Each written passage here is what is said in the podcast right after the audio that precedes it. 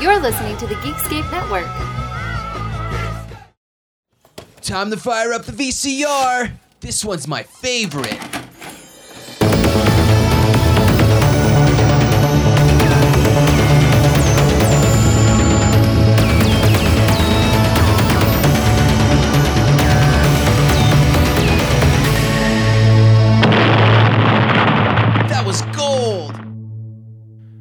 Welcome to Analog Jones in the Temple of Film. I'm Steve, And I'm Matt. and we're a VHS podcast that looks at the trailers, box art, and behind the scenes, except when we're going over our top 10 of right. 2018. That's right. We've got our top tens. We did this last year, so go back and listen to that episode if you hadn't heard it. Uh, I think I was sick in that episode as well. Wow, really? And yeah, it must be like around the time of year when it gets me. I get sick like once a year with a mm. cold, and it seems to always be around the December, January time. And that's where we're making our top 10 list. So here we are again. Top 10 list, totally original. We're the first ones to ever do it. yeah, I think so. That's what, that's what I've heard anyway. That's what I've heard too, yeah. Yeah. I think this is going to be a big thing on the internets. Yeah, lists as opposed to like articles. Yeah, I think that might that might catch on. Okay, and this is our, I don't know if you mentioned this, but this is our top 10. It's not, we don't think this is the best of the year because we're, you know, we're not super critics and they're lame anyway. Yeah, this is our opinion, but at the same time, these are the best movies of the year Natural. because our opinion is the correct opinion. we learned that also from the internet. That's right. The internet told us that our opinion is is solid gold, and nobody else's opinion matters. Uh, I'll go over my honorable mentions, and my first one is Won't You Be My Neighbor? Oh yeah, Mr. Rogers. That was an emotional one at certain points. I was like, oh, don't you make me cry. Yeah, that was a. I really like that one. That one doesn't make an appearance on any any of my lists, but I did really really like that movie. It was quite nice. Yeah. Quite, it's- qu- felt quite good. It also was interesting to see him at one point talk about 9/11, right? You know, 'cause Yeah. he died in 2003, Yeah, and uh, how he's just like, I just don't think any of this is gonna matter, and how everyone in that documentary is like, no, it matters. yeah. We need you, Mister Rogers, and we need you more today than ever. So that's why I'm glad we got this doc. Of it. All right, do you have an honorable mention? Yeah, I have two. Do you have more than Yeah, one? I have more. Okay, yeah, I've got two. So, uh, what my I guess my first honorable mention would be uh, Cam, which is on Netflix right now. Uh, that one is quite good. Uh, that's the webcam body horror, uh, webcam girl body horror movie that uh, popped up on Netflix. I think in November of uh, 2018. Quite Oh, good. I missed that one. Oh, it's excellent. Definitely give it a give. It's written by an actual cam girl model, so you know one of those. Is that like a YouTube star? I don't Uh, No, know like they where they do like the strip teases or like you know like feet things for money on, uh, or they just like they're in front of their webcam and they do chat Oh. Okay. rooms and things like that. So it's written by one a girl who actually has done that stuff, but has made it into a horror movie. Uh, and it was one of like the most like edge of my seat movies I saw this year. Huh. Yeah, I'll have to check that one out. Uh, I'll write that down. Uh, another one of my honorable mentions was Dead Ant. That's a that's a good one. I hear that one's pretty cool. yeah, it, it played at your Windy City Horrorama uh, with Jacob Busey. my my dude, my dude Jake Busey. Yeah, uh, that one comes out January twenty fifth uh, in theaters in VOD. So for all you fine folks listening who haven't seen it yet, January twenty fifth, no excuse. Yeah, You- you it's sh- a combination of 50s monster slash 80s rock slash nostalgia of today. yeah, uh, great performance by Jake Busey in that one. Like oh, he's so good and so funny in that one. Yeah, it's a side note, I'll get on the little soapbox here. When the director was talking about how he was so hard on Jake, because he's like, Jake, I'm gonna pull a fucking great performance from you. I don't think he said fucking, but he's just like, I'm gonna pull this performance out of you. And Jake, like his story of like where he could hear the director muttering and coming back to talk to them, and, he, and Jake would be like, ah, it's it's about me. It's Uh, yeah, uh, Ron Carlson, the director, was in for the festival, and he is the coolest dude. So, uh, of course, he made a great rock and roll killer ant movie. It was fun. Go see it. Uh, another one I wanted to put up there was Halloween 2018. Wow, I like this, and you can hear us talk about it. Um, and uh, I don't know, whenever, somewhere around October, I'm sure we put that podcast out. It was a double. Uh, I enjoyed it a lot. Uh, I'm really glad they did a sequel, and it wasn't a soft reboot because I'm tired of soft reboots. And yeah, that's it. That's all I have to say about that. I'll talk about that one in a second. My last honorable mention is sequel that I didn't uh, didn't expect to kind of rock me, but I really enjoyed. It was uh, Strangers Prey at Night, uh, the second Strangers movie. Uh, I like the first one. I think it's a it's got some really good scares in it. It's a really good nihilistic, you know, just leave you bummed out movie. And then the second one comes out and it's like a John Carpenter homage and like 80s slasher homage and it's got all these like 80s pop songs in it. It's super fun and wacky and bloody as hell. It was really a surprise to be knocked on my ass in theaters with that one. That one frustrated me with certain parts because of what some of the characters did. Where I think they just made them a little too dumb. And then certain parts going towards farther in the end, the characters do get smarter. Yeah, that's been a complaint that a lot of people have had about that movie is they don't like the character decisions. But I guess my only sort of defense of that is I, I think honestly it's to serve the purpose of like the style of the movie. It's so it's so not grounded in reality that it's basically just a music video. And I think that's why those characters make kind of dumb decisions because it's more about the style than the realistic. So I heard someone defend it with the characters do dumb things because it's an homage to the 80s and those characters did the most ridiculous things. Yeah, I was just frustrated with it. All in all, I didn't hate it. I've heard some people really, really got mad at it. And I'm like, I just, that's not the type of movie I get mad at. It's a slasher film. Come on. Yeah, it was nice to see a slasher film. I mean, we'll talk about it in a sec with Halloween again, but like, uh, it was nice to see a slasher film in theaters again too, which is kind of rare these days. You see them in festivals, but you never really see them on like wide release weekends. I also have Black Klansman. Uh, I really liked it. Uh, just it was on my top ten, but I bumped it uh, because I think there's some other movies that I liked better in somewhat the same department. Uh, my top ten has a lot of emotion and um, dealing with our day to day racism. Yeah, Black Klansman was number 14 on my list. Uh, you could see my full top 25 on my Letterboxd. Uh, it's just Matt Stork. It's just me. I've got my top 25 on there, but I'm not going to bore you with all that. But yeah, Black Klansman's number 14 on there for me. Uh, I really like that movie. It made me laugh. It made me bummed out. You know, it, it I think it it's got Spike's uh, energy that he kind of hasn't had in his last couple movies. It feels more like a do the right thing than like say uh, you know Miracle Santa Ana or something like that. I, I thought the racism part of it was too laid back. That's why I bumped it on my top ten.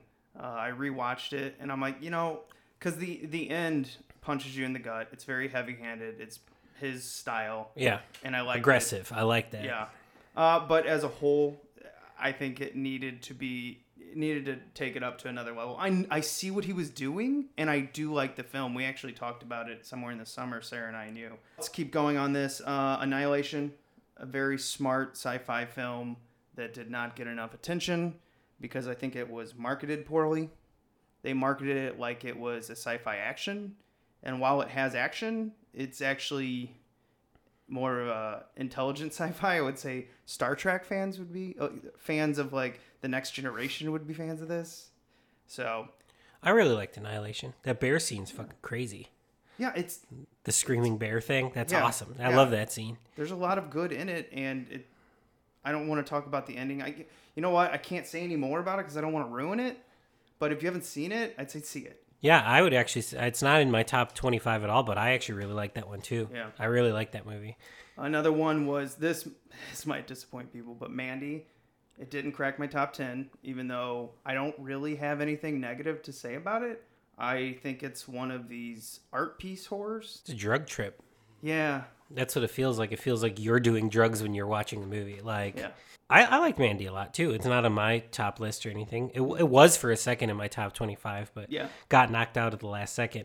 And last one is a revenge film, Black 47, and it's a period piece. I usually hate period pieces because most of them blow. Most But- of them are boring. yeah. Uh, this one is not.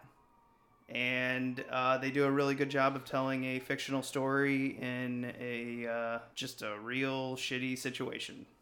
I did not see that one. Cool. I'll have Yeah. to check it out. You can uh, you can rent it on Vudu and everything like that. But uh, Okay. yeah, good stuff. Ready to crack in this top ten? Yeah, let's crack into this top 10. Uh, before we get started, uh, I don't know if you took totals or whatever, but I wanted to say, it like, I saw more movies, new movies, like new release movies, so movies that came out in 2018. I saw more of those than any other year before. And I, I mentioned before, I think I mentioned this somewhere before, but like Horrorama helped. You know, we have to watch, all, I watch everything that gets submitted. So, uh, as one of the. You're a freak. Yeah, well, I'm the I'm the founder. It's only fair, you know. Me and Alex watch everything, uh, and then and then it trickles down. Well, me, Alex, and Ashley watch everything, and then it trickles down to some of our other screeners that watch the rest of the stuff to help us make the decisions. But we watch everything, so that helped. So I saw almost, uh, well, I saw over 300 movies this year, which is completely and totally insane. Most of which were in the beginning of the year because it was the submissions, but still, like I saw a lot of movies this year. Do you know how many roughly ish? Me? Yeah, I have saw- a count. Yeah, I hit How- seventy yesterday. 70 Yeah, nice it was official. I finally got it in. So I feel like a, a junior woodsman here. oh yeah but i mean i wouldn't have hit that huge number if i wasn't doing a film festival so yeah, that's true. And uh, I'm sure. I'm glad I don't have to watch that many. I just can't do it. it melts your brain a little bit Well, 70 was really hard for me, and I didn't get to watch one movie in December in the theater. yeah It just hard. was too hard. we talked about that in the last episode there's too much too much stuff came out in december Yeah, it's a weird December. Uh, calm down, Hollywood. You know, we do have other months. yeah i don't need seven releases every week in december you know Uh, whatever. Uh, okay, number 10 is going to upset you a bit, and I didn't like it as much, but I rewatched it, and I'm to say Avengers Infinity War cracked my top 10, and it's because of one character in it. It's Thanos. I watched a lot of movies this year with bad supervillains, where they're, and I'm not talking superheroes, I'm just talking about, the, you know, uh, the antagonists were simple probably because I watch a lot of revenge films. Peppermint. The thing was, is like when I rewatched it, at first I thought it was a little, I thought it dragged. Second time, no, didn't pick up on it at all. Uh, and Thanos' background of why he's doing it, because at first when they started this whole Marvel universe, I thought Thanos was just going to be like, I want to take over the world.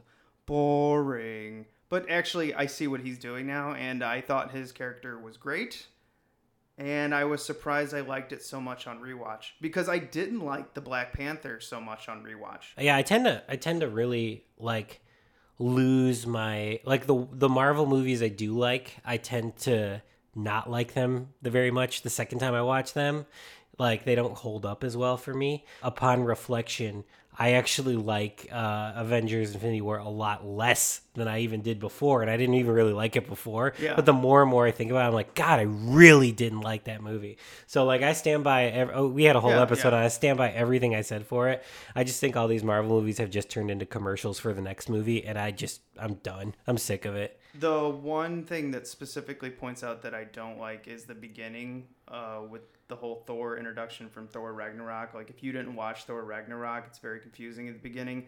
Uh, that annoys me because the film can't completely stand on its own. And I would say the first 30 minutes is the weakest. And then it picks up steam for me. But I was really surprised when I watched The Black Panther the second time. I fell asleep. I was not interested, even though Killmonger is a great.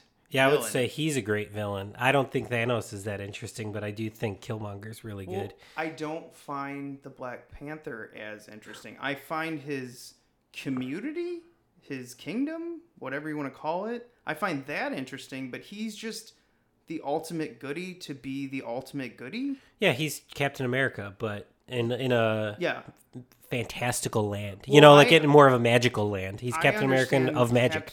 Cap- because of the uh, Captain America one. Uh, I understand why he does it. yeah, Marvel just doesn't do it for me anymore. Uh, they've they've gone too too much into like not completing one movie and just making them advertisements for the next movie, and uh, yeah, not having just one complete story. I don't like the villains anymore. I'm just tired of their shtick. All right, let's move on to your ten. My 10 is uh, an independent one uh, called The Dark. Came out in November. It is similar it, it gets compared to, and I think kind of unfairly, to uh, Let the Right One In, uh, because it is a sort of friendship story between a, a boy and a monster. Uh, so that obviously that's why the people are making the comparisons, but I think that's a little unfair. Uh, I think they're completely different movies. I'm not saying that The Dark is better than Let the Right One In, but uh, I think they both just have their own merits and stand on their own. So uh, I I think this one, yeah, it came out in November. It played the Fest circuit. Uh, and it's it's about a disfigured uh, boy lost in the woods that gets saved by a zombie girl uh, who lives out there, and uh, you know, sort of they're surviving out there in in the in the in the wilderness and uh, in the people that they sort of interact with. Uh, it's really emotional. It's a really touching friendship story as opposed to like a love story. It came out from Dark Sky. Uh, put it out so you could see it anywhere that you you know rent your movies Vudu or Amazon or whatever. I, I highly recommend it. It's really good. It's a really good horror drama. I always like your perspective on movies because when I listen to your top ten, I go back and watch some of them because you get to see so many. I I, I probably never would have heard, heard of that. Yeah, I really think pe- I don't think a lot of people have heard of this one. Period, because it wasn't as flashy on like the fest circuit. Uh, but I think it's worth a watch, and I think it might knock you on your ass a little bit if you're you know into horror dramas. Okay. Uh, my number nine is I, I got the two big ones out first. I watched Mission Impossible Fallout. I don't like the Mission Impossibles that much, but that one I put on number nine. I don't like Tom Cruise that much in these. The stunts in that are incredible and they're real. Yeah, no, that movie is quite good. Uh, it's number twenty-two on my list. I love Tom Cruise. I, I know- not, I know. not in real life. I don't, I don't know him. We're not friends. I can't call him up right now. But uh, I love his uh, You guys films. don't I go to cult parties together? No, I do. li- I like his movies, and I like all the Mission Impossible movies. But like since, like the first one is, is still my favorite. Like I don't think anything is ever going to beat the first one for me. But since two, they have been progressively getting better and better. Though, because two was terrible, three was better, four was better than three, five was better than four. You know, and now six is better than. You know, Yeah, I- so I, I would could put this one right next to the first one. I think it's funny because I've never seen um, four or five. Oh yeah, Uh, after three, I was like, ah, three's good, but I don't care. Uh, two is terrible. two's terrible. Yeah. Two, yeah. Is, two is so bad that part of me wonders if it's hysterical now. No, it's boring. And that's Oh, the worst thing an action movie can be. that's uh, it's it's boring. Uh, you should watch five. You'll like five. It's very similar to six. So Yeah, I just, I- I think it kind of surprised me that I put this up number nine. I think I put it up more number nine because I want, I want more gadgets in my films, and I want more real stuntmen and women doing cool stuff. And that one, even though there's a lot of CG and all that, because sometimes those helicopters looked a little goofy, crashing in that movie. Uh, no offense to the animators, but um, I'll never meet you, so they look goofy.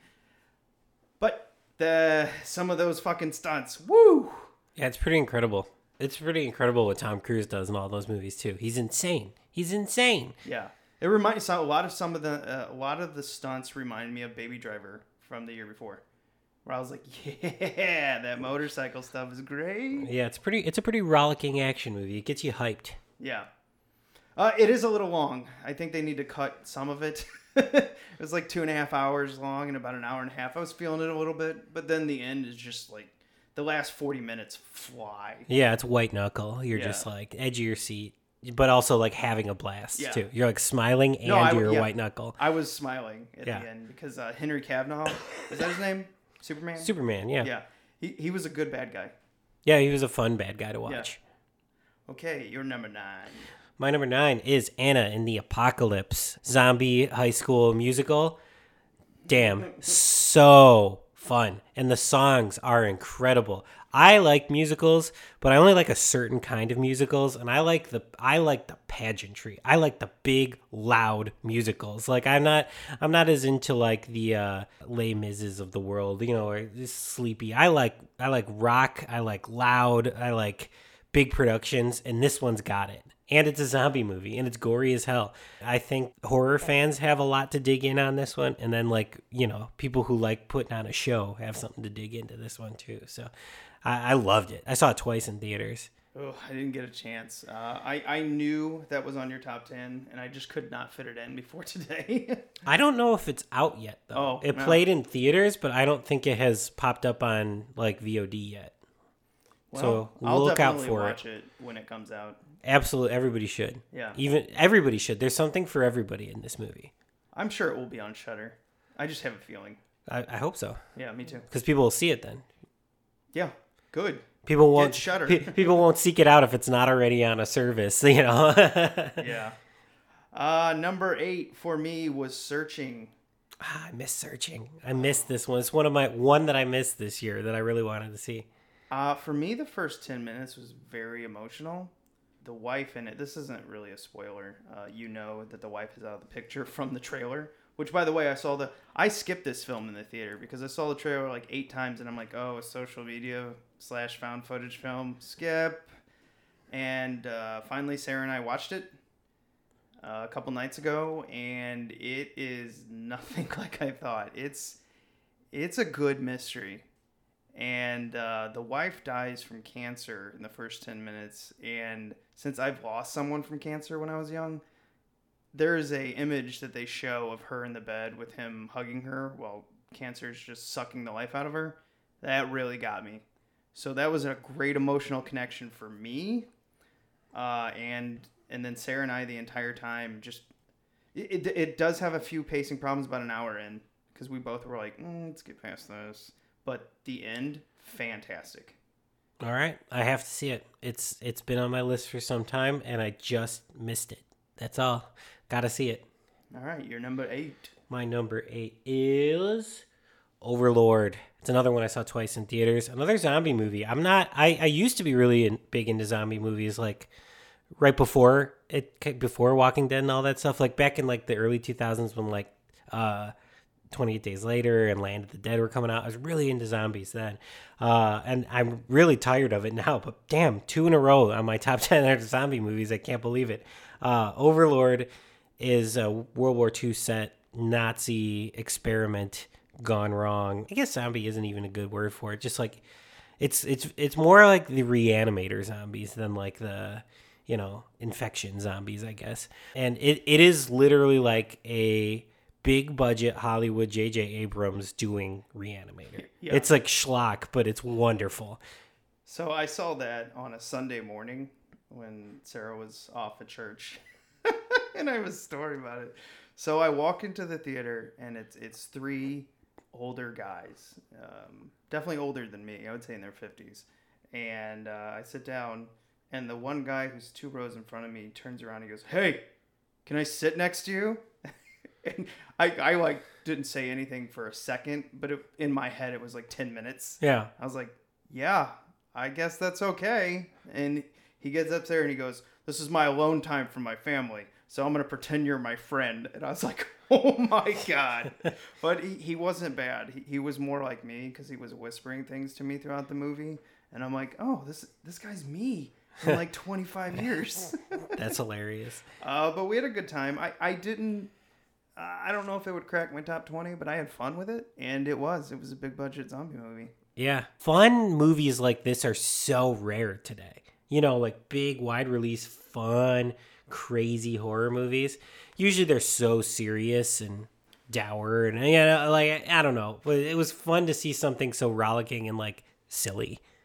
Yeah, I, I like the serious films sometimes. I, I like a good combination. I like it super serious or way over the top, and Overlord gave me way over the top. Yeah, absolutely. I, yeah, I like serious stuff too. I just think we get a lot of it. So it's fun when these little surprises happen.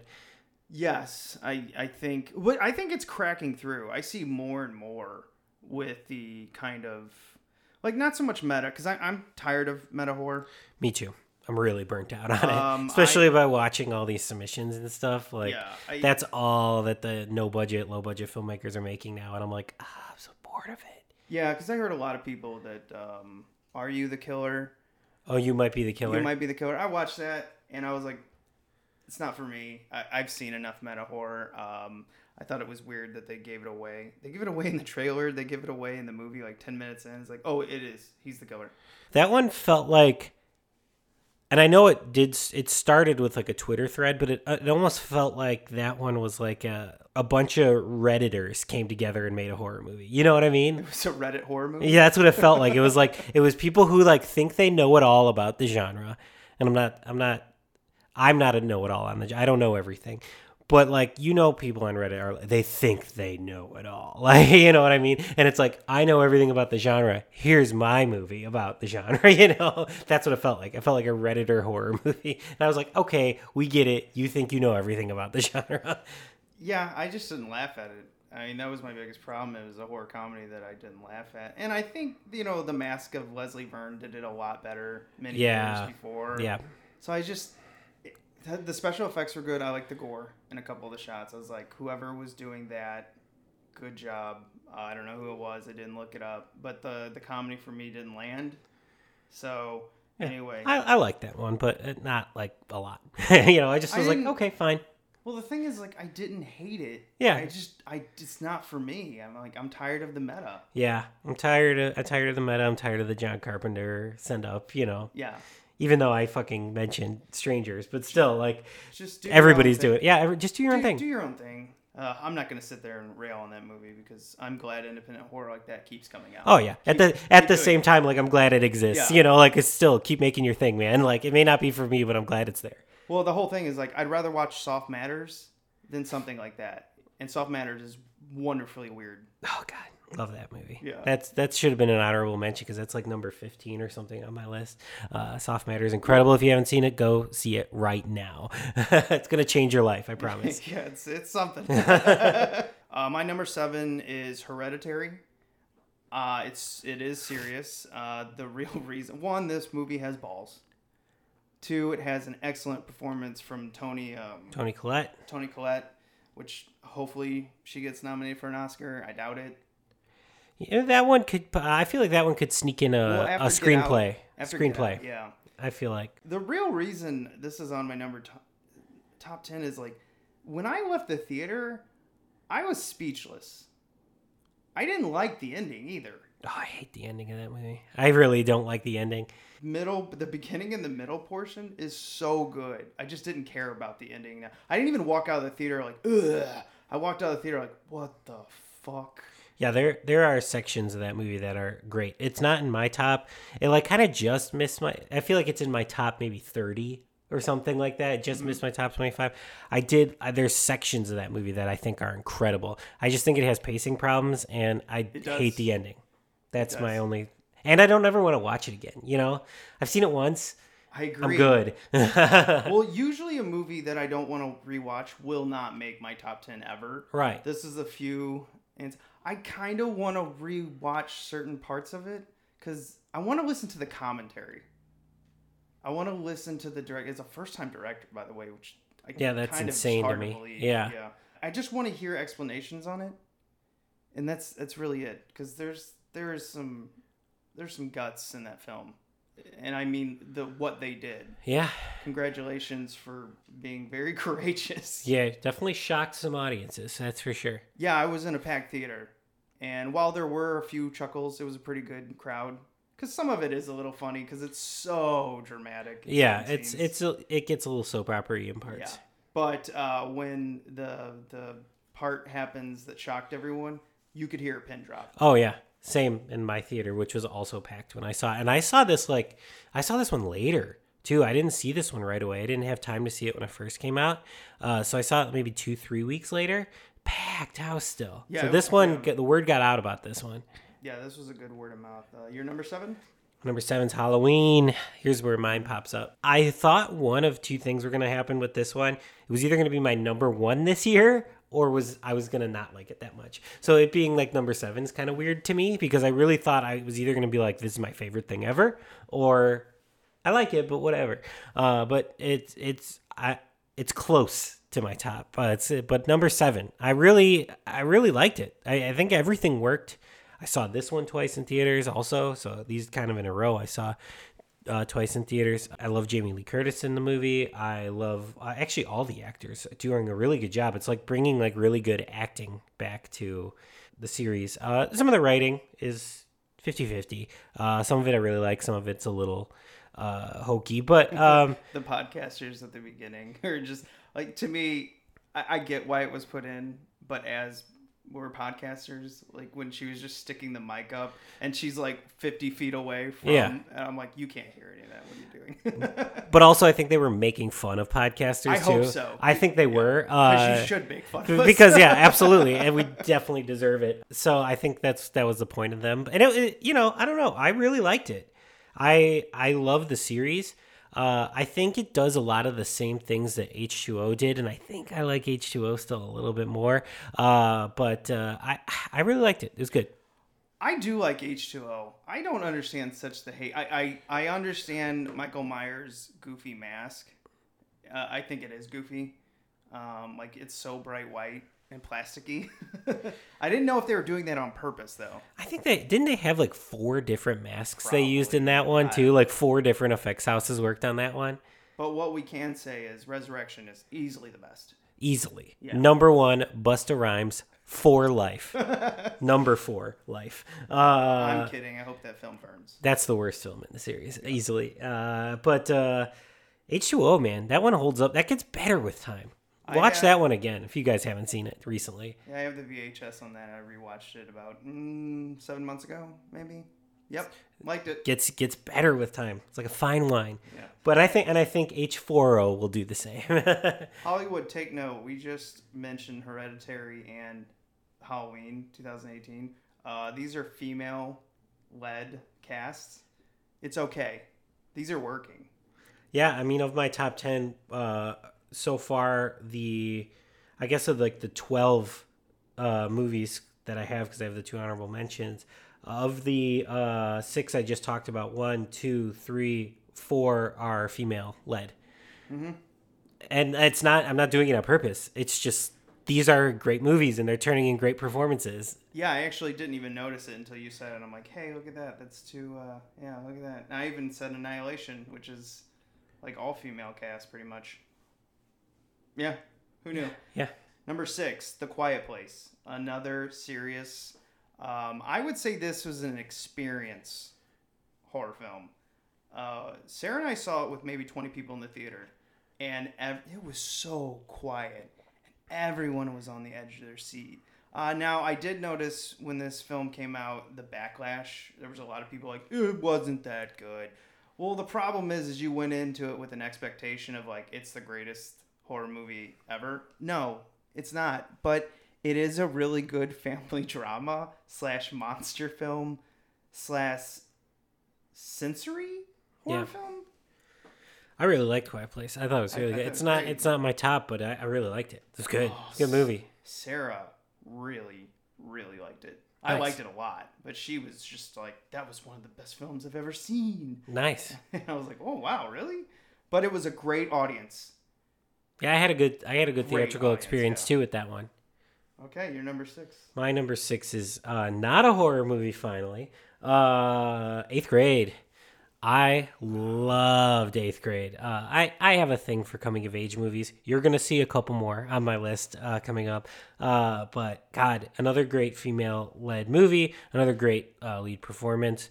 Uh, really good writing on this one. Really funny. Really fun. Really true. Really honest. Made me feel uncomfortable. I was like, God, that's what that's what we were like in eighth grade. Like it, it like how much hasn't changed with the new generation. It's like, oh, we were all so, all so awkward in eighth grade, and it, it, it was it was fun. It was a fun experience. Those junior high years and like the ninth, maybe even up to tenth grade. Ugh. We were weird. Ugh. Life was weird. Yep. Uh, especially the internet. I- mean, I was right into the introduction of it, where I used to print off pictures and bring them into school, and they're like, "Whoa, you did that!" yeah, I, my early internet days of like looking up movie release dates would just be like, that'd be my thing. That would get me off. that was my internet porn, looking up uh, movie release dates in the early days of the internet. You are a nerd. Yeah. Yeah. so am I. uh, number five, mine's Revenge. Also, Windy City. Yes, uh, we screened that too. So this one was interesting to me because when I saw the trailer, I was like, "Oh, rape revenge. Yeah, that's not that's not in my boat. I, I don't really I don't dig those." Sp- I spit in your grave. You know, I, all these ones in the past. Uh, you know, because of Cannon films, rape, revenge, or just rape as like making that the bad guy was one of those things. I'm like, I'm not into it. I don't like it. Uh, but I did see it because it was Windy City Horrorama. Why not? Uh, and I thought it was really, really good. Uh, they don't shine in on the rape. They they show it for like they don't actually show the rape. I don't remember that. They They do. They show it. They do, how much of it? I don't Not, remember. it's not. It's not too graphic. It's not like I spit on your grave or anything. But they show it's not like and- Death Wish. Yeah, yeah, and actually, the fact that they show it is one of my problems with the movie. I showed it, but like I actually have a lot of problems with this one. I don't remember the right part of it at all. Like, Good, did I, did I close my eyes? maybe it's I remember him like over the top of her. no, it's it's it's it's in there. What? Yeah, it's it's not much. It's not like super graphic. It's not like like I said, spit on your grave, but it's in there. Uh, and it's one of my problems with it.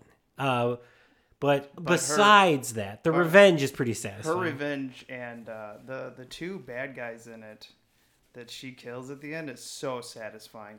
And there's a lot of male nudity, Yeah. which I was like, wow, bravo. Yeah, no, uh, props to them for doing that. And you know, it's it's a, it once it gets past sort of the rape section of the movie and it becomes a revenge movie, uh, it kind of takes off, and that's where the movie really shines. But I have I have a lot of problems with the beginning of the movie. Man, I, I don't know. Maybe I just like completely because I was like, oh, I'm so used to Death Wish, which Death Wish three is one of the worst, where the rape scene's like five minutes, and I'm like, come on. Yeah, But then we find out that that director was creepy as fuck. yep, Michael Winner. Don't Yeah, hang out with that Winter. guy. Yeah. Uh, And- yeah, and but don't confuse him with Alex Winter. yes, who is in that film. yes, and Alex Winter is a national fucking treasure. Wow, I'm really surprised I don't remember the rape part of it. I would say go back and rewatch No, it. no, no. it's on I'll ju- it's on Shudder, guys. You can watch it. I'll just skip 30 minutes in because when she goes ballistic, That's when it gets good. it's awesome. Yeah. My number five is uh, a movie that's not out yet, um, but is coming out in February, but I saw it in October. It is Mega Time Squad. Uh, it's a time travel comedy from New Zealand. It's got one of the actors from What We Do in Shadows. Uh, and it is so funny and so over the top. Uh, the New Zealand style of comedy is unlike anything else that exists. I guess the closest thing I can compare it to is it is kind of like the Office and Parks and Rec kind of humor, but like it's faster and it's more ferocious. Um, because if you've seen what we do in shadows which i'm assuming a lot of our listeners probably have because it's kind of our in our wheelhouse or whatever you know the kind of humor i'm talking about and it's another movie that features that uh, it's also uh, the filmmakers did the effects for deathgasm so it's got that kind of humor as well. I, I laughed from start to finish and it's like an 80 minute movie and it fucking flies by. I can't recommend it enough. February 15th this is another dark skies putting this one out on all the vod things check it out. My number four, oh, this one was good. Uh, blind spotting. ah, i missed this one too. Damn it. You got two on there that i missed that i really wanted to see It's uh, see, this one has a relation to Black Klansman in a way where, uh, while Black Klansman was kind of laid back on the racism, played to more humor. Blind Spotting has the racism like in the background, like it's not focused on it, but then it comes into play all at the end really well, and I'm impressed by all the performances in it. I did this movie like was just a sidewind hit. I, I had no idea when I watched this in the theater. I was like, well, I got to see something. I want to see this. Holy crap. i really wanted to see this i i, I will see this eventually but i i missed this one Very good ending. Very, very good. all right i'll have to check it out You're number four. mid 90s jonah hill directorial debut i was going into this one ready to hate it because it's jonah hill and you know jo- what can i say about jonah hill? I like his movies and i, I think he's funny but like there is something kind of so like you want to hate him a little bit too about him maybe because he's a little arrogant or whatever i don't know. But he was going in and he's directing a movie and he shot it on uh, 16 millimeter It's like full frame, so it's the square instead of the the widescreen you're used to. Uh, he's doing it kind of like uh, if you've ever seen like uh, a Larry Clark movie or a Harmony Korine movie, like the the early ones, where it's you know it's focusing on kids, but it's real. Kids have sex, kids do drugs, you know, stuff like that. What? yeah. Uh, and I was ready to just be like, oh god, one of these movies. And I was ready to hate it, and it fucking floored me. Uh, great performances, great writing. Uh, Jonah Hill makes makes the full frame one one through three aspect ratio work. It's good. it's so good. I can't recommend it enough. It's a great coming of age movie again. Yeah, I missed that one. I I remember seeing the trailer for it on something, and to me, I was just like, "Oh, we're doing this now. Well, now we've done the '80s. Now we're gonna move on to the '90s." Okay, I think didn't Netflix come out with like a '90s type TV show? Oh yeah, I think it did. I didn't see it, but I Neither think they did I. It's called mid '90s, but it's actually a reference. I think to the temperature. Uh, it doesn't. Oh, is it? Yeah, it doesn't focus. It's it's never like in I your saw face. skateboarding, and I'm like, Yeah. "Oh, '90s." Yeah, I mean it is. It's a skateboarding movie, and it, I think I think it does take place in the mid '90s, but it's a double play. Uh, But uh, it doesn't harp on it too much. This it basically just gives an excuse to have a kickin' soundtrack because it's all stuff from like '96 SoCal stuff. So it's got like the hip hop, the the punk, you know, all the cool stuff that was coming out like '95, '96. All right, Great- yeah, great I'll- soundtrack. I'll, definitely watch that one. Um, because I saw it. That was the only one I remembered on your top ten. Because I saw your top ten when you put it on there, and I immediately was like, "Good scroll." Okay, my number three is much more lighthearted. it is Deadpool 2. Uh, when I first saw this, I was like, that's good. Not as good as the first. I rewatched this in December with my brothers uh, when I went home for Christmas, and we had a blast. We were laughing through it, having fun. The references, I, I picked up on more little Easter eggs throughout it. Uh, I laughed more, and I fucking loved the Juggernaut in it because I also love I, I just that's Ryan Reynolds' role of his life. yeah, it's Ryan Reynolds playing himself. He finally got to do it. You know, he got to do Deadpool. Oh, and when he oh I can't ruin the end. Never mind. Damn it. Um, this one's number twenty four on my list. Uh, I, re- I it's it's chaos, but it's just kind of wonderful chaos. Yeah, I, I I again this would not have been on my top ten if I didn't rewatch it and have such a good time. And if we're doing our favorite movies, that one it, it got bumped up. And uh, I think I, I texted you. I was like, oh man, I've, I've changed this a few times on Yeah. my top ten list. I'm like, I'm gonna settle with this. I'm gonna settle. It's a good choice. It's a it's a fun fun movie. My number three is another coming of age movie. What a surprise here! Uh, Love Simon. I loved this movie. Uh, what a feel good, just nice coming of age movie. Uh, definitely rooted in like the John Hughes kind of. Again, it does it portrays kids real.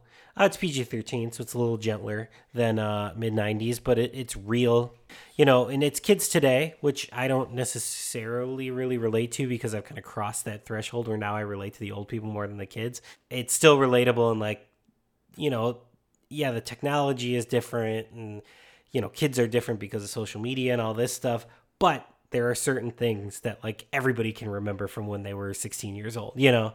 So uh there is that aspect to it and it is just so nice. It's just a cute movie and it's a feel good movie and it's and it, it's doing it's doing the John Hughes thing which is really really really hard to do. It well, is. yeah. That's yeah. Damn it. There's another one I haven't seen. It's like, ugh. I only hit two on yours, or two on mine that you haven't seen. I think now you've hit like what five? yeah, I got some weird ones on my Yeah. list this year. All right, number two for my for me is Upgrade. Loved Upgrade.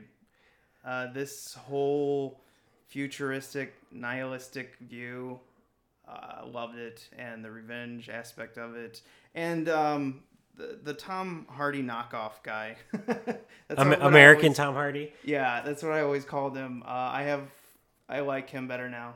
I just really did not like him in, um, oh, Prometheus. Talk about upgrade in a second. Uh oh, you're number two. my number two is not upgrade, uh, but uh, my number two is a simple favor.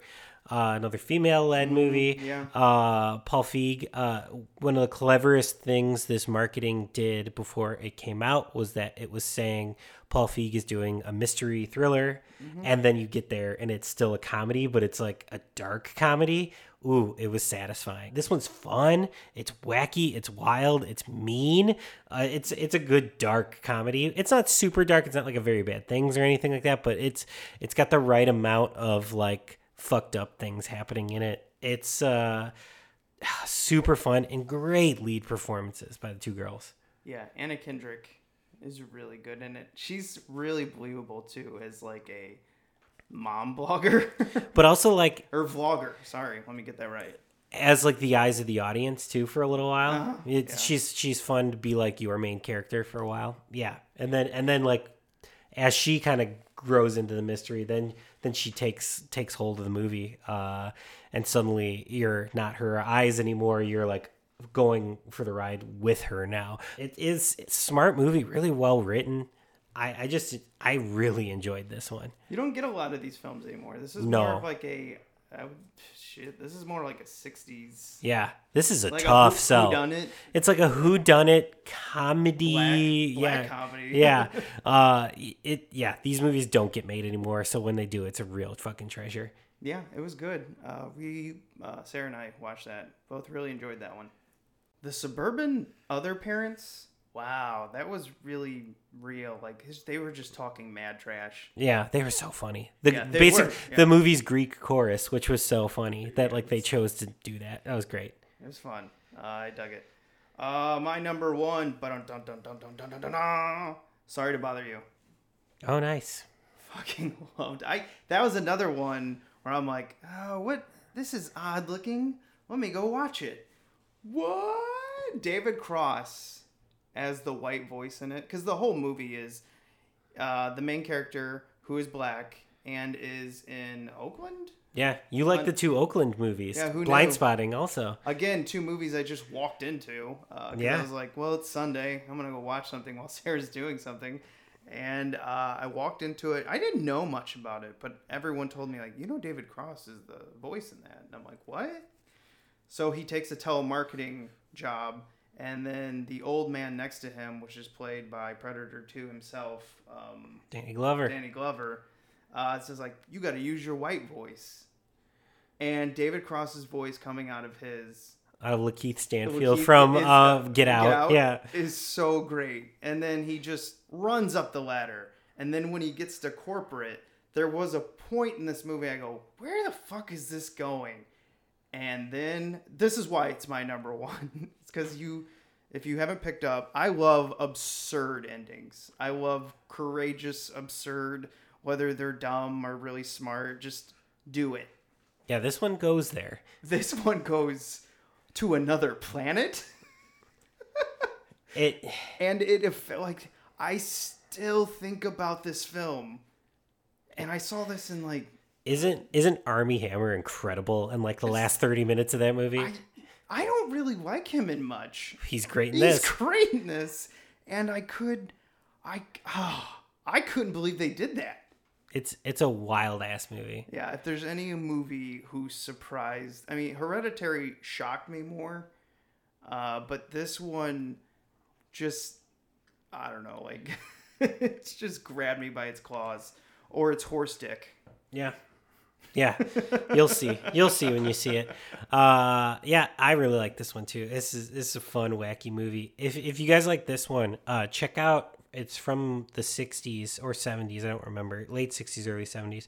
Uh Robert Downey. So Junior's father. Yeah. Directed a movie called Putney Swope, which is also about a black telemarketer moving up the Oh, really? and it's sort of uh, the director of this said he kind of used this as a springboard for this. Uh, it's it's not a remake or anything like that, but it's also super weird. Uh, I highly recommend it. It's probably of my of the few that I've seen, it's my favorite Robert Downey movie, Robert Downey Senior movie. Uh, and it, it it you could see the parallels. This would make a great double feature. So if you like this movie, check out Putney Swope. It's it's really hard to find, but if you can find it, uh, it's it's a worth it's worthwhile. All right, everyone's been waiting. Matt Storks, number one. It's already been spoiled, uh, but Upgrade is my favorite movie of the year this year. Wow. I was ready Yeah. to like this movie. I knew I was going to like this movie. I did not know I was going to like this movie this much. This is- Everything works. Everything works. It's silly. It's wacky. I this movie should have opened with the Cannon logo. Yes, Like this movie, it, it doesn't do like an 80s thing. It's not like obnoxious where it's like, you know, but it just feels like it came from one of those B companies. Like I was waiting for like the New World Pictures or the Cannon logo to come up before this movie. If you like that shit, you're gonna love this movie, but it's the modern equivalent to that. It does the same thing that kind of Venom does, and the best parts of Venom are when like Tom Hardy's talking to himself. Yeah. This has that as well with Yeah. uh not Tom Hardy and STEM in the movie. It's so funny. It works so well. Not Tom Hardy. That's just Not yeah, not Tom Hardy. Tom Hardy Jr. Um, yeah, the violence is great. The revenge is great. The the ending is great. Uh, the sci-fi aspects of it is works so well because it's like kind of futuristic, but not. It just kind of tiptoes into futuristic, but it still gives you a real landscape or whatever. Um, yeah, everything fucking works in this movie. Woo! Yeah, it's the physical performance by not Tom Hardy. He's great. So good. Not Tom Hardy's great in this movie. Miles better than Venom. Sorry, real Tom Hardy. Yeah, Venom was a real mixed bag. Yeah. Uh, and like I said, the parts that work best are the parts that Upgrade already did. I will say this about Venom: it's good for a Sony film. Yeah, good. It's good, and it's good for like a modern superhero movie, I guess, too, because it feels more like a '90s superhero movie. yeah. So hopefully they get better with theirs, or or they'll sell. I don't know. They already sold their uh, streaming service to Vudu. oh yeah, I saw that. I got the email about that. I so did Yeah, I. Yeah. I was like, oh, so you sold. I wonder if your uh, production company is gonna. Like they're know. like, we're gonna do another Ghostbusters for all you haters out there, and then we're oh, maybe make enough money and we'll sell because they made a shit ton of money off Venom. Yeah, I yeah, I don't know what they're gonna do. I mean, they've got Men in Black coming out this year. They've got Mm-hmm. Ghostbusters coming out next year. They're kind of, they might be cashing out. They might be hitting all their last couple franchises they have, and Well, then they're I'm surprised they're not um, like pivoting because they spent a million dollars on searching and that made over seventy million in the box office. They That's need to- incredible. Well, I think I think Screen Gems, who is actually who got searching, uh, Oh, is I their low. Well, no, it's Sony. Sony Yeah. still owns that. That's what's keeping Sony alive because that's all. Screen Gems is all their low budget stuff. Well, uh, you know, with how good uh, Blumhouse has done with these, you know, spend under ten million or whatever they spent, because I think Halloween was like what five million, four or five. yeah, I- yeah. I, they're they're marketing between five and seven, I think, yeah, with somewhere marketing. around there. I like it. I like the less money spent, but you get to be more flexible and creative with the uh, script. The more bloated these films come with a budget, the more conservative they are. They're like, okay, we have to do this because we have to hit the Chinese market, Yeah. and, and and China has kind of ruined the U.S. film. And, and okay, maybe not ruined, but now we have to occasionally see some films where you're like, Transformers Five or whatever. That's or or Teenage Mutant Ninja Turtles Two. Yeah, they are um, marketing to both. At the yeah. they're trying to have their cake and, And eat they- it too. They're yeah. doing the Chinese market and us at the same time, and there's something that is lost in that. And you can tell in the scripts too because Ninja Turtles 2 is really bad, where they basically turn to the audience. They're like, this is why this is happening, and that's a bad guy. And then you're like, oh, it's because they're trying to appeal to multicultural. Yeah. like, Yep. oh, they have to dumb it down. And that's a movie, like, everyone knows the Turtles. Yeah. Yeah. Do we really? We have to do this? Well, uh, I I think I think both of our top ten lists uh, show this because we both have a lot of like low budget stuff in our lists. Uh, Yeah, we don't except my have a first two. yeah, but like, uh, I and I've got some too that are bigger movies, Mm-hmm. but uh, like the '80s were more is more. The '90s were more is more is more, and then like bigger now cast, bigger budgets. and now we've kind of gotten to where it less is more. Like a little bit goes a long way these days because when the more is more movies that come out today, there's not there's nothing to grasp onto. It's you're getting a lot. It's sensory overload. You know, it's three hour long movie, explosions, villains, crazy stuff, but nothing grabs you. Less is more now. You know, stripping Michael Myers down to a five million dollar movie made it scary again. You know, for new audiences. Less is less is more this year, or at least these few these past few years. I think. Yeah, I, I dug the lesser films, not lesser films, uh, the smaller budget films. Definitely. I mean, it was obvious. Yeah, there. So it was working this year for sure. uh, stop giving us reboots, soft reboots, you sons of bitches. I'm just saying that out loud. I think I think that's I think people have reboot fatigue. I think we're getting sequels now. Yeah, but if they keep making a ridiculous amount of money off it, it doesn't matter. I, I get it. Built in franchises make a lot of money. You already have an audience right there, and they're going to it. But I kind of really stopped. I didn't go to um, Mary Poppins 2. Oh, it sucked. Don't. First of all, I, saw it. I, I was more of a Bedknobs and Broomsticks kind of guy because Angela Lansbury is my Your boo thing. my boo. like I love that lady. I even uh, tweeted. I even tweeted last night about watching uh, Murder She Wrote. I'm like, damn, you can't go past this. It's awesome. Oh, that show's great. Uh, Angela yeah, Lansbury, I love you. yeah. Mary Poppins Returns. It's not good. It's not I good. don't- it's I'll- not good. I don't know if I'll see it because I'm just like, ah. And I wanted to see the the um, the Pooh Bear, uh, Christopher Robin. Christopher Robbins. But again, I was like, ah, I'm tired of this. That one. I don't want to see Lion King either. I don't want to see Lion King. It's just going to be the exact I same already movie have again. my Lion. I already have a masterpiece. I already have my animated Lion King. Don't try to sell me that this is live action because it's all CG anyway. Yeah. You know, like it's it's another animated Lion King doing exactly the same The thing. new line, the new line podcast here is also the trashing on Disney podcast. They've been fucking up lately, man. They're Uh, making a lot of money though. yeah, it's working for them. Uh, Dumbo looks good though because it looks different from the original, but that's about it. Again, I already, I already have Dumbo. I don't care. That's Tim Burton. I don't care. You got me in seats with Tim Burton. Um, but uh, yeah, um, I think the soft reboots, maybe outside of Disney, are going to slow down a little bit. We'll see. I'm gonna be pessimistic on it. I don't think it will at all. We'll see. I guess You time need will tell. Have, you need to have a couple where they're just not making their money back, and they're like, okay, okay, giant machine, it's time to switch gears here. I just think with Halloween success, we're going to see more sequels now. I hope so.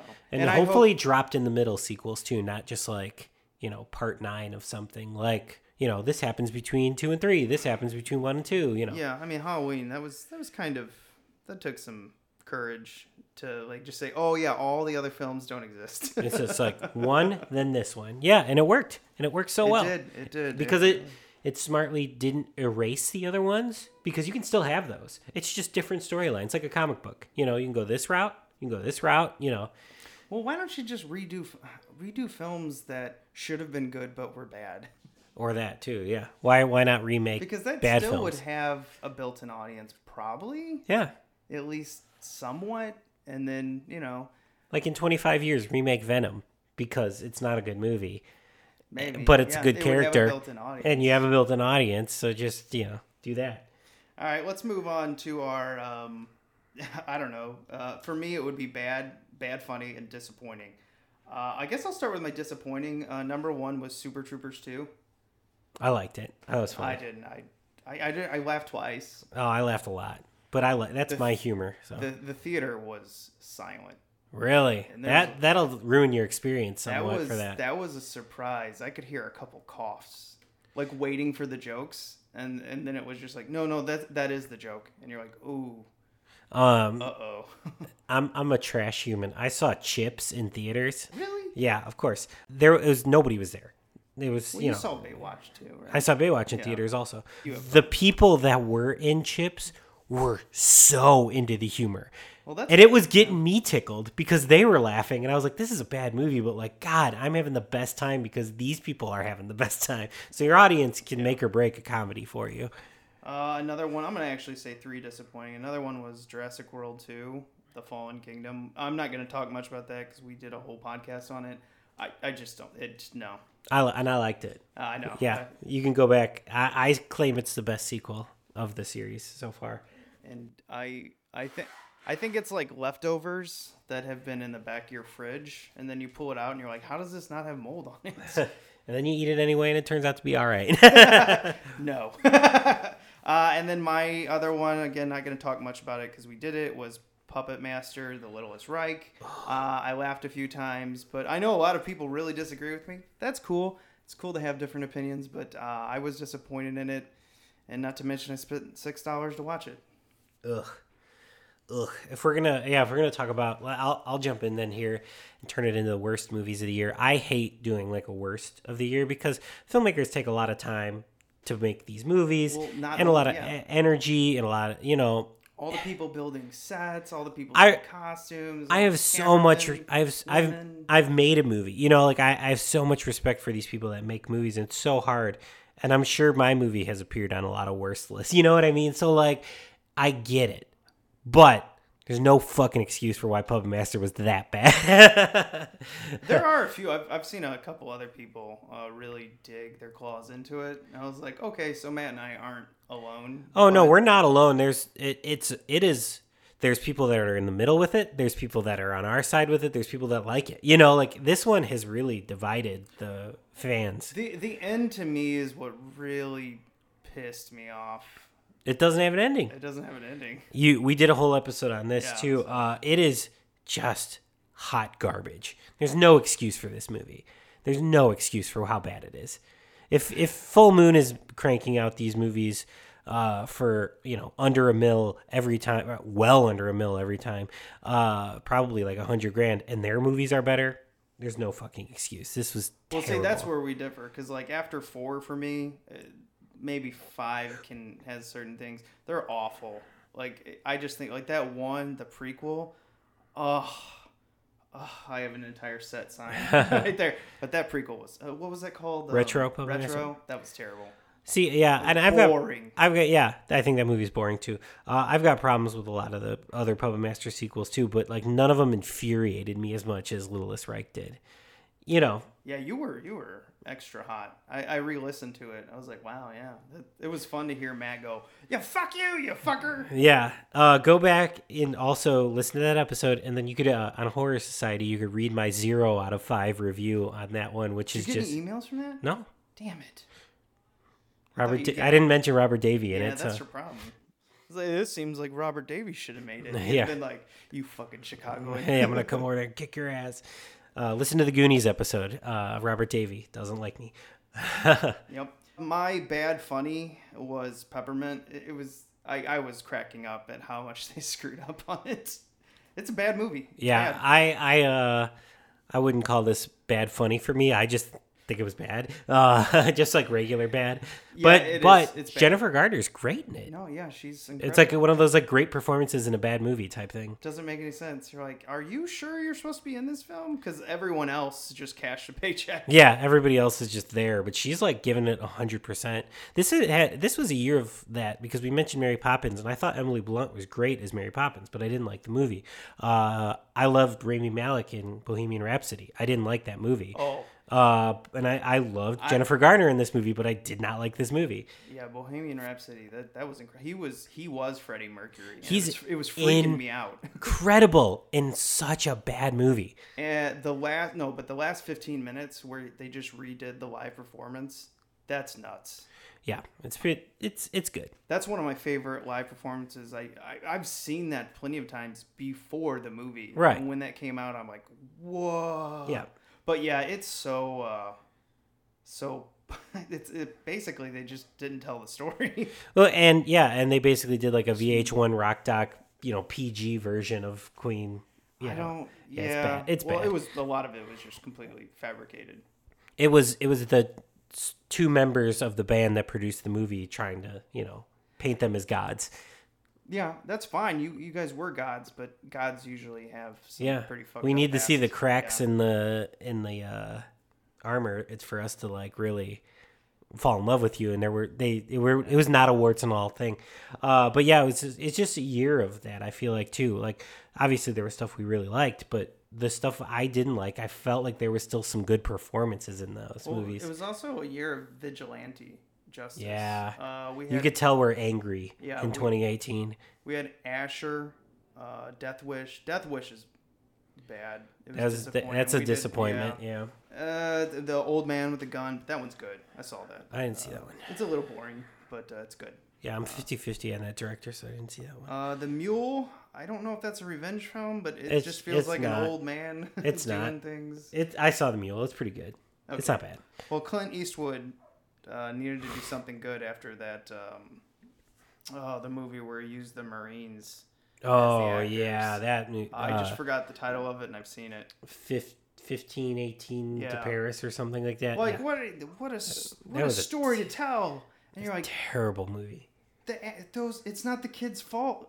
Well, I mean, it's not the. I guess they're adults now. I don't know how old they were. It's not their fault. They're not actors. Why are you putting them in acting roles? I think did we mention it in one of our episodes early on? But like the one of the three guys that's like the best actor in the movie, they like have they use the least. Like the the one guy who's I know what pretty good about, yeah. in the movie is like the guy Well- that's like not the main focal point. Well, maybe it's because he didn't have to stretch so much. But the the main guy in it, uh, I can't remember the actual Marine's name. Um, I feel bad for him because there's parts in the beginning where they're you know trying to get you emotionally connected to him, and the I, I'm like watching in the theater. I'm like, why are you doing this, Clint Eastwood? yeah. This is literally taking them the farthest out of their element. Also, too, that was like Clint Eastwood's like, I'm a I'm a Republican rally cry type thing. Like it's all gonna be about God and the Marines and everything. It was like, whoa, Clint Eastwood, pump the brakes. And he almost like apologizes for that in the Mule because he's like, no, no, no, I like Mexicans though, you know. Yeah, that's I, I still haven't seen the mule, but uh, I've heard a few people. They're like, it's actually kind of Clint Eastwood being Clint Eastwood. Yeah. it's we'll see. I'll, I'll see it eventually. Um, I will tell you my two least favorite films of the year. Gotti. That's on a lot of people's worst list. Now, yeah, because I heard that and I'm like, well, I have to watch it. So I rented it for only two dollars, by the way. Nice. and everyone said it was one of the worst films of the year blah blah blah so i had that expectation i went into it and when i watched it it really is bad it like outshines its expectation because john travolta is creepy the one of the creepiest actors i've ever seen in a role Yeah, he's he scares me. he well like in this film him trying to be Gotti. First of all, the film tries to paint Gotti like he wasn't that bad of a guy. Like you almost like, hey, feel sorry for him. I know he did horrible things, but like you can make the the mafia guy likable. You can make a bad guy likable. There's a lot of likable bad guys, but at the end of the day, they're fucking bad. Yeah, they killed people. They hurt people. Yeah. they ruined people's lives. Like we all love Tony Soprano. Yeah. most people. Yeah, But at the end of the day, I'm like, well, I mean, the ending is something different. But at the end of the day, like, the dude's bad. right. He's done But- some bad he's shit. Yeah. This one was just like, don't you feel sorry for Gotti? And also, but also, like Tony Soprano's a character.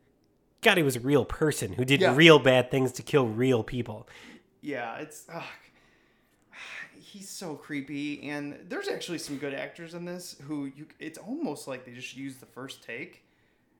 Where I I do I it's bad. It's I'll really it's really bad. I'll have to watch it for the trash factor and it. there there's there's so much stuff stuffed into it that like I forgot there there were like okay we're gonna start this storyline and then they stop and I read more on it apparently it went through like at least two directors a couple producers like one producer left and he's like don't put my name on this Nice. uh, might- script rewrites during filming it, it's just like the perfect combination of like awful awful filmmaking and I feel sorry for everyone who actually worked hard on it I, I might have to resurrect uh, Trash Movie Nights to show this. Maybe once we'll do a one off of this. It's creepy. It's gonna make people uncomfortable Uh, because well- John Travolta makes you so uncomfortable. Yeah.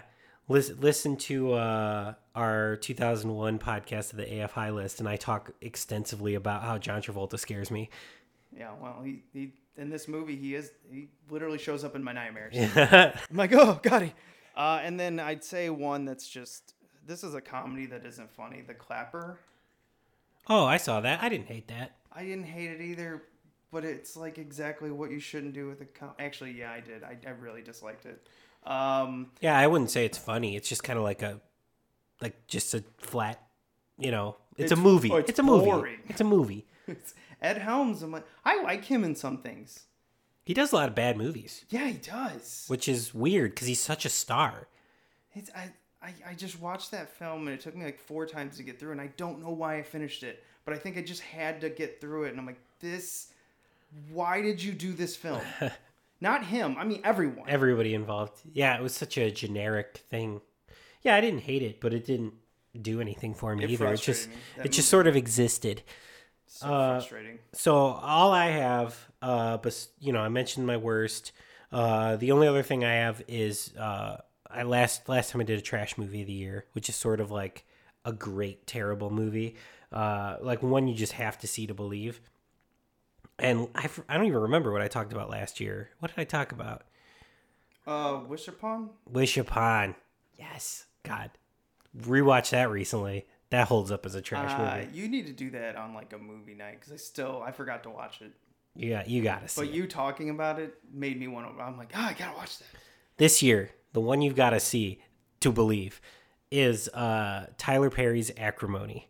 Came out in March of this year's. Uh, Taraji P. Henson stars in it, uh, and she is a wife or an ex-wife getting revenge on her husband type thing. But it is so completely and totally batshit insane. And Tyler Perry does not know. I've seen a few Tyler Perry movies now, uh, and I'm becoming a fan of his, not for the right reasons, though. he just doesn't know how to tell one story at all. He. You, he, you are watching him be distracted by something else as the movie goes on. Because you're going down one path for a while and then we go like we take like a sidetrack and then that becomes the movie. And then that and then a sidetrack from that becomes the movie. Instead of just being a straight line beginning to end it's like he puts he has this tapestry of sidetracks that lead to an ending that but that an ending that'll seemingly never come. Because every time you're like you kind of get to a point where a story wraps up a new story just starts. Uh and acrimony does this really funny thing where you get about like an hour and 15 minutes into this two hour movie um, and then all of a sudden like he decides to put text on screen to kind of explain things that are happening. That haven't ha, there has not been text on screen at all in the rest of the movie and he decides to just do this he also hops genre like we go from like this soap opera love story at the beginning to this like family drama to like this revenge film to like this outrageous and like extraordinarily violent ending out of nowhere from like where it starts to where it ends just makes zero sense. This movie is unbelievable. And, and just, yeah, the tapestry that he has created with several different stories that don't link up at all, but all use like the same characters in the movie is absolutely insane. You have to see this movie because it it's everything you should not do in a movie, eh, but it is so entertaining. Oh yeah, uh, another one. Um, this this is part of my religious thing. Is uh, One Nation Under God. Uh, that that one's that one you kind of gotta see that. They're so mean. They're so mean. Uh, I can't watch those movies, man. oh, they just God's get Not make me Dead uncomfortable. Three is, is is not as mean. Like God's Not Dead Two is the meanest fucking. Until well, I don't know. One Nation Under God's pretty fucking mean. uh, so let's do a recap here. Uh, Matt likes coming of ages films. Yeah. Uh, Steve can't remember the rape in a rape revenge film. I'm embarrassed about that. Matt thinks you should see the Tyler Perry movie for how laughable it is. Uh, I think you should be creeped out by Gotti, and both of us really like smaller movies. Yeah, and apparently Upgrade's one of the best because you've got it at number two and I have it at number one. So Upgrade, don't miss. Yeah, watch it. Watch that damn movie. Yeah. Especially if you like Cannon films. You hear you you, you heard it here 697th time because I'm sure that's on a ton of top 10 lists. Yeah, yeah. Uh, Nothing so, new here, except our top 10 list. That's yes. new. Yeah, nobody's No- no ever done a top ten list so. before. Yeah, I mean these are these are our opinions, but I think as listeners of this show, people who like the stuff we talk about, you guys would like all of these movies, though. I think you know the ones where we're like, Well, I, I, I don't think a lot of people are going to like Revenge. oh yeah, that might split people. I'm I'm personally split on it. I like a lot of stuff in it, and I don't like uh, some other stuff in it. Skip So 35 minutes into it. Yeah, right. And then watch her just fuck some shit up. Yeah. Um, but like I think I think for the most part, our list is stuff that our listeners like. So like, they're new movies, but if you like the nostalgic stuff, these movies I feel like all have little pieces of the stuff that we like. You know that we Oh, grew yeah, up yeah. with. You know, so I think you guys would like everything. Well, that's revenge. The only real reason I like it is because shit gets wrecked. She does the wrecking, and it's a revenge. I love yeah, revenge. it's bloody. films. It's bloody as hell. It's gory as shit. And I, you know, I get off on revenge movies. We've talked about this. Like, I get so much satisfaction from revenge movies. Uh, I don't like rape revenge movies, but I like revenge movies. So the revenge aspect of revenge is quite good because I enjoy that stuff. Uh, but yeah, no, you guys would like most of the stuff we're talking about. So it, as as our audience, check it out. Check everything out. Make a list for yourself, and then go to the video store that doesn't exist and rent each one of these. Yes, and I challenge all of you to give us your top 10 list, either on email it to us or put it on our Facebook page. Um, we'd love to hear it. I love different opinions. Yeah, tell us we're wrong, like Yeah. about some. You know, like let's let's argue about something. Woohoo! Yeah, you've had some good uh, Facebook arguments this year. I have. I've I not trying to be a shit stirrer, but uh, I've I've gotten into it. Uh, You're a shit stirrer that kind of like it seems like it's coming from the right place. Like you're like, this is how I feel, and then people are like, "Fuck you, Matt." Yeah, I got in a lot of I got in a lot of trouble uh, when I did the uh, when I defended sort of B movies over the art horror stuff when I like defended, and I wasn't I wasn't even putting down the art horror stuff. I was just saying like we need to You're- appreciate the B. Your your oh. tone kind kind of like when because I can see you writing it, it came off like you're like I don't, I'm not really big into the art horror, and to me I was just like I like both. I don't care. Yeah, and like you could Like like there both. were a couple on yours. I was like, this is so entertaining. yeah, no, people got people got mad at me, and I, I'm I'm fine with it because like I love. We should all have different opinions. I mean, that's why I run a, a film festival, and that's why I run it with Alex too, because me and Alex's tastes are very different. You know, like I, I love the differing opinions. I love running the festival because after each movie lets out, I love talking to the crowd and being like, "What did you think?" And I love when somebody's like, "I hated it," or "I loved it." Like when people came out of Revenge and were like, "I love it," I'd be like, "I didn't love it, but let's talk about it." Like you know, um, so like, I love the different opinions, but man, I got in trouble for that. Man, did people come come at me for that? Uh, ba- but basically, my summation was, I just think that art house, strictly art house horror people tend to be snobbier than the B Well, that's Fans- to be expected. I, I don't. but I a lot of people were arguing that there's there's uh, snobs on both sides, and I just I've had more experience dealing with art house snobs over B snobs, ev- like in my entire life. I haven't ran into too many people that are like that you know only like uh you know, slumber party massacre and they're like you like hereditary ew but when i'm like when i talk to somebody who loves hereditary and i'm like oh i like slumber party massacre they're like oh you're one of those trash people you know like they brush me off so I've had more experience with that. Maybe maybe there are snobs on both sides. I'm just talking from my personal experience, but man, did that get me in trouble. People were mad at me for that.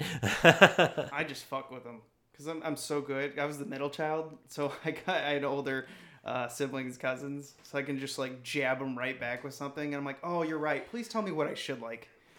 yeah, and I mean, I, I didn't back down though. You know, when people got mad at me, I was like, no, No, let's mean, talk about this. I'm letting Like, you. Like, I too love the conflict. Yeah, but I'm. More, I love debates on stuff.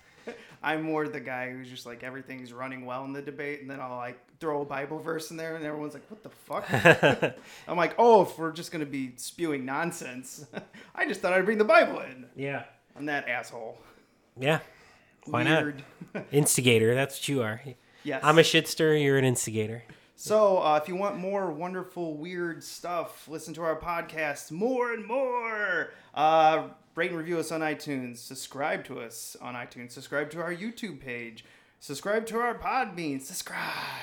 Yep. Thanks for listening. Thanks for writing in. Thanks for helping us out with viewer uh, submission month. We've checked out some fun stuff for that. Uh, and uh, yeah, we got plenty more weird stuff com- coming at you in 2019. Oh yeah, uh, our next movie that we're gonna release, I think, is quite weird. Not literally release. We're not running a distribution company yet. Yes, the Analog Jones label hasn't taken off yet.